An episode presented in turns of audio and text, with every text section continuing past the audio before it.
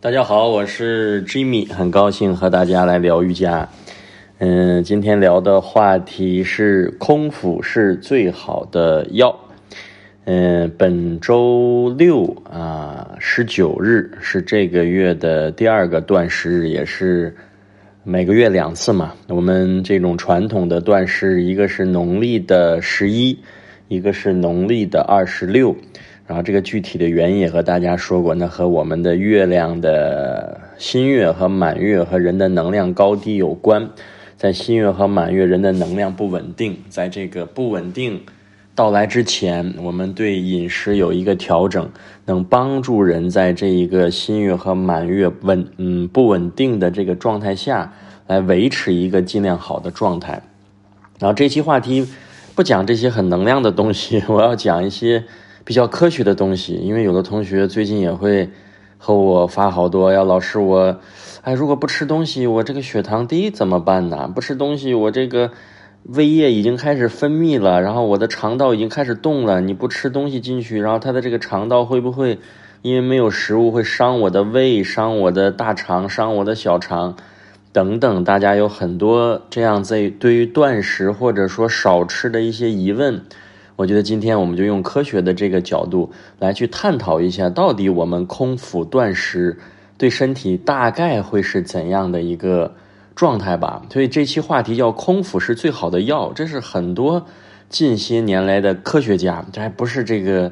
我们修行的这些瑜伽呀或者修其他的功法的人提出的这个观点，科学家都提出来空腹是最好的药，尤其对一些二型糖尿病啊，包括一些身体的一些这种慢性的常年的慢性疾病，都会发现少吃让空腹的时间拉长，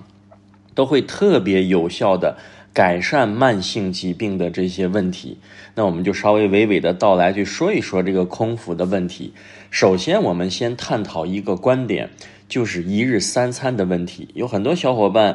给我私信的时候，他对这个一日三餐的这种坚信和一日三餐的这种认知根深蒂固，这个我觉得也也不是大家的问题，因为一日三餐本来就是从小听啊，早吃好，午吃饱，晚吃少，这三餐其实如果真按这三个字去做还比较好。那但是我们现在这三顿饭，第一个它不是每个吃好或者吃饱吃少，三顿都吃得挺好，再加上晚上还有个夜宵，这二十四小时轮转，好像这三顿四顿的中间还有这种工业化时代的大量的商品的小零食，你随时都可以买，这双十一可能有的人又囤了好多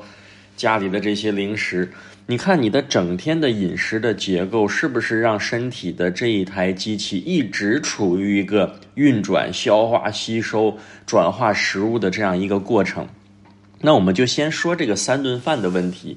其实三顿饭这个问题并不是人类从始至今的一种饮食的结构，其实大概我查了一些，也就是从十九世纪才开始慢慢的提倡一日三餐。其实有很多背后的原因，可能有人说进入了工业时代以后，工业革命之后，人类的忙碌，人类的体力消耗大，我们要吃的更多。但是同时还有一个背后推动的原因，就是工业革命之后生产力的大幅度的提升，那食品就慢慢的变成了商品，那资本的这种运作需要把商品卖出去才能有更大的利润，来推动这整个的经济社会的发展。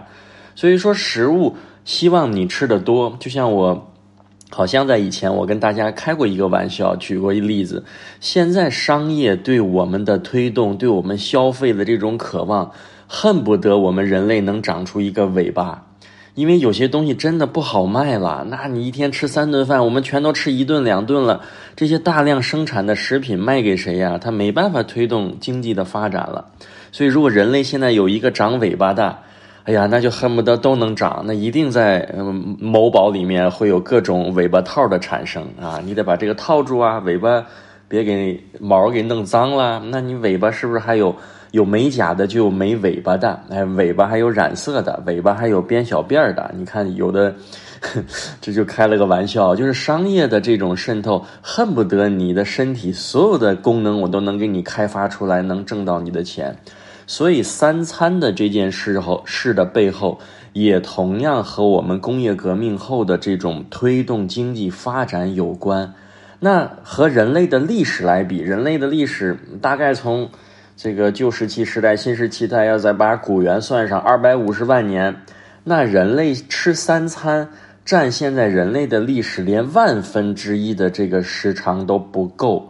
所以说三餐的这件事儿，实际在人类的整个的发展史中还是比较短的。那过去的人怎么吃啊？过去的人大概。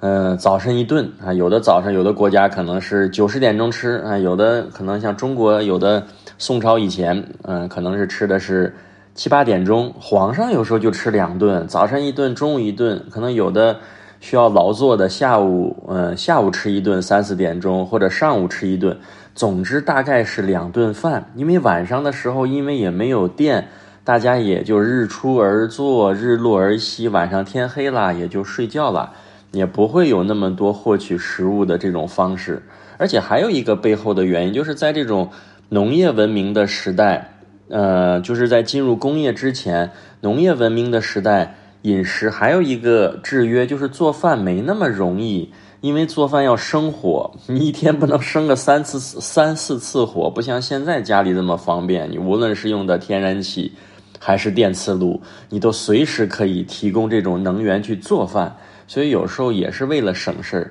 那其实农业时代已经比更古老的这种呃旧石器、新石器的那时候的古猿的古人的生活更要好一点了。那时候吃饭更不存在规律的时间了，因为那个时候吃饭全靠什么？大家猜一下，运气。他要打猎呀，无论是打这个奔跑的动物，还是打水里游的这些水生的动物，它是不是要打着猎才能有饭吃？如果打不着这些食物，可能饥饿就是一个伴随人类长期的一种生命状态。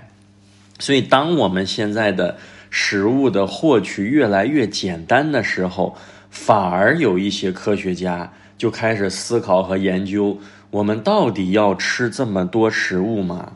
我觉得这也是我推动或者带大家建这个群去探讨啊，生命在于静止和少吃。也许你少吃一点点，你才更能了解你的身体。三餐那是一个规律，但你的身体是不是有自己的节律啊？节律。所以我更想唤醒大家去思考一下，你自己生命的节律是怎样的。不一定严格的按照三餐的方式去吃，你就按三餐的方式吃。我们大概捋一下啊，你像我们早晨六七点钟吃饭，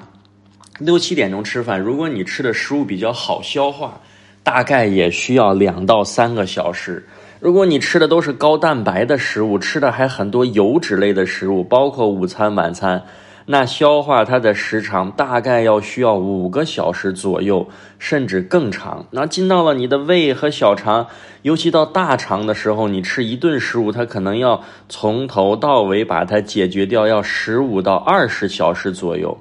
你想，如果按这样的时间间隔吃，也就是你隔四五个小时吃一顿饭，隔四五个小时吃一顿饭，再加夜宵，你想，你想一下你的身体。等于是从你的生命的开始到你听我喜马拉雅，从来没有让你的肠胃的这一个系统休息过。那你可想，身体的这一台机器，它就像一个零配件一样，比如你的心脏，你的心脏大概率也就能跳三十亿次，就这么多下，到头了，它这个机器就要报废。那肠胃的功能也是有它的定量的，也就是说，这个我没有查到数据啊，我也没有去查，就是我们的肠胃，有科学家讲过，一生能吃下吃进去的总重量是固定的，不是无限制的吃。所以你发现所有长寿的人，你看有的什么，有的农村的，哎，老太太到了九十多岁、一百零几岁，身体还能够吃红烧肉，还能够吃梅菜扣肉，吃完还能消化，但他肯定不会贪吃。但你发现我身边四五十岁的人就经常说，哎呦，我吃一口肉消化不了啊，我吃一口油腻的东西，我一天都难受啊。四五十岁就消化不了了，说明你这一台机器的功能性就出现了问题。所以说，如果你还是让你的肠胃在一个高负荷、连运转、高蛋白、高脂肪、高油脂，在这种运转下，它何时能得到一个修复和修整？这个是我们今天需要重点去大家去思考和探讨的问题。所以这样你再跳出来去思考这个问题，好像一日三餐在你内心就变得没有那么执着，可以微微的松动一点点。再举个简单的例子，家里很多人都有车吧，你的车要固定在今天是周几？周四，固定在周四中午十二点加油吗？要固定在周五的下午六点给车加油吗？还是每周每个月？你的车是如何加油的？你身体这台机器也是一样的，当你需要的时候给它加入，没有任何问题。因为人的肠胃是一个被动系统，它不是一个主动系统，心脏就算主动系统，肠胃算被动，也就是你不给它食物它就休息，那心脏不行，你给不给它都要工作，它要不工作就出事了。所以肠胃是一种被动系统，你要每天都给它大量的食物，它就一直工作一直工作，直到它崩溃为止。但你适当的给它减少一些食物，或者拉开啊，可能就要提到断食了，是吧？拉开两餐之间进食的时间，你身体就得到了一个充分的修复。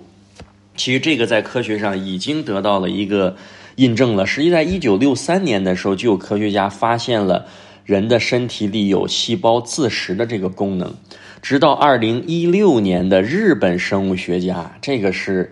有记载的，可以去查，它叫大于两点。日本的生物学家在二零一六年，因为它充分的解释的细胞自食的这种机制和功能性，获得了二零一六年的诺贝尔医学的生物学奖。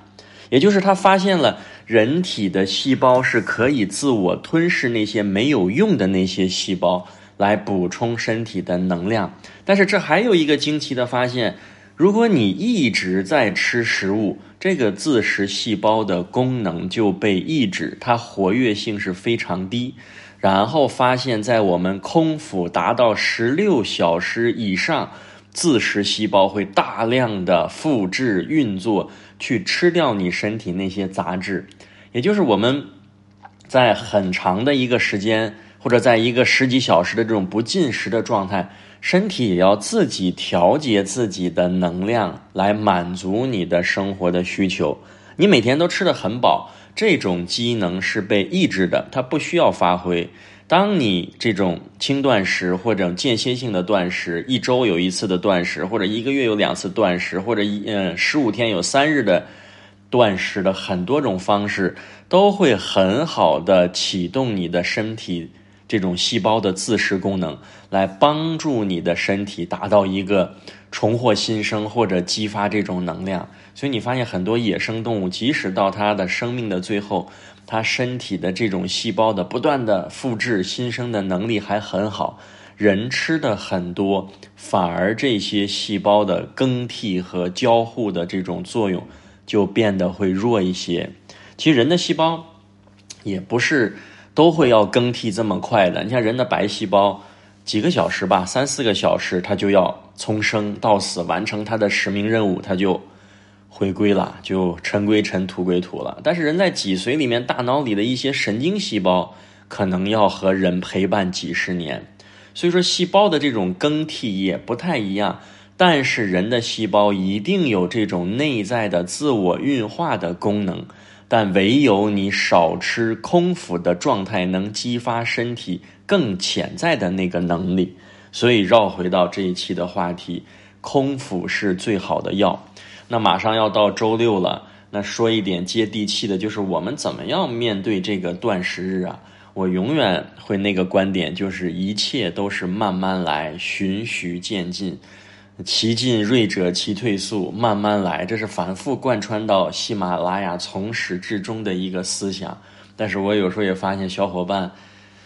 真的听进去的人还是少的，快点来，想速成，想要的更多，还是普遍的一个现象。那怎样慢慢来啊？那就别着急，一上来我就这个断食完全不吃，我倒推荐是十六比八的这种断食模式，比较适合刚开始想尝试的小伙伴。这个也是近些年来无论是健身啊、科学啊都比较推荐的这种轻断食的方式，也就是你不追求星期六那一天从早到中到晚不吃，到第二天周日再去复食。你就算一下你周五的晚上是几点吃饭的，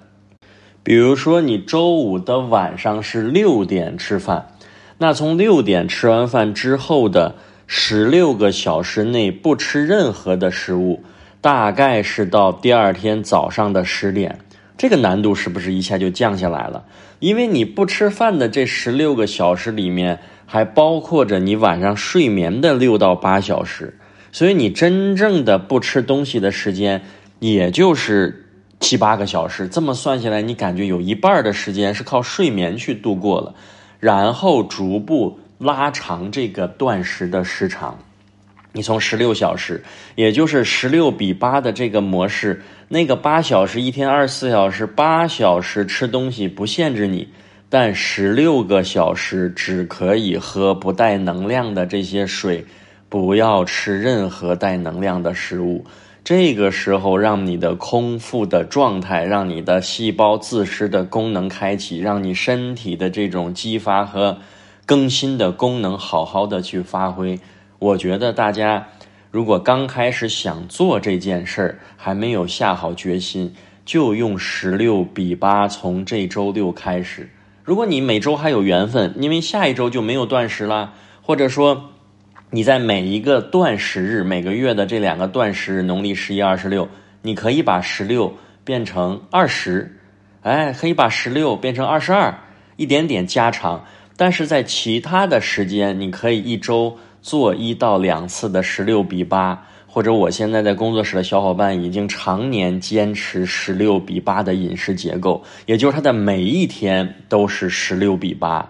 所以说这个方式自己找一个方式一点点突破，所以说你可以一周做一个十六比八，一周做两个十六比八，或者一周都是十六比八，或者你断食日做十六比八，或者你是断食日二十二比二，断食二十比四等等。我觉得这些方法还要向内求，就是要从你自己的身体大胆的去做实验，用身体的觉知去找到你断食的那一个很好的状态。但千万不要怎样啊，不要蛮干，不要说下一个决心发一个毒誓我就要怎样怎样。而且断食不要和减肥做过多的关联，断食当然有减肥的效果，但是你就为了减肥去断食，我觉得嗯不太推荐吧。我觉得如果想获得一个比较身心平衡的状态，去做断食比较好。如果单纯的为减肥的话，有时候断食你心里的压力和负担反而会很重，反而会在断食之后你会报复性的吃食物会更多。所以我倒觉得通过这一期的喜马拉雅，大家能培养一个空腹或者让身体比较轻盈的一个习惯，而不是说一上来要怎样怎样怎样，然后再去思考一下我们一日三餐的这种生活方式是否可以松动和调整一下，是否可以根据你的身体的需求，一定是你身体的需求，不是你大脑的需求。你的大脑比身体运转得快，那代表你很聪明，但这个人身体比大脑觉知要好，代表这个人很有智慧。但是往往我们生命中周围的小伙伴是不是都是脑子比身体转得快的人很多，但身体觉知来引导生活的这种有智慧的人偏少啊。那我们就一点点从聪明往智慧的方向去做一点精进和调整，让我们以智慧的方式去了解自己的饮食，甚至还能够在这里面再找到一点其他方向的灵性的一点点增长，哎，那就更棒了。好，这一期就聊到这里，我们下一期再见。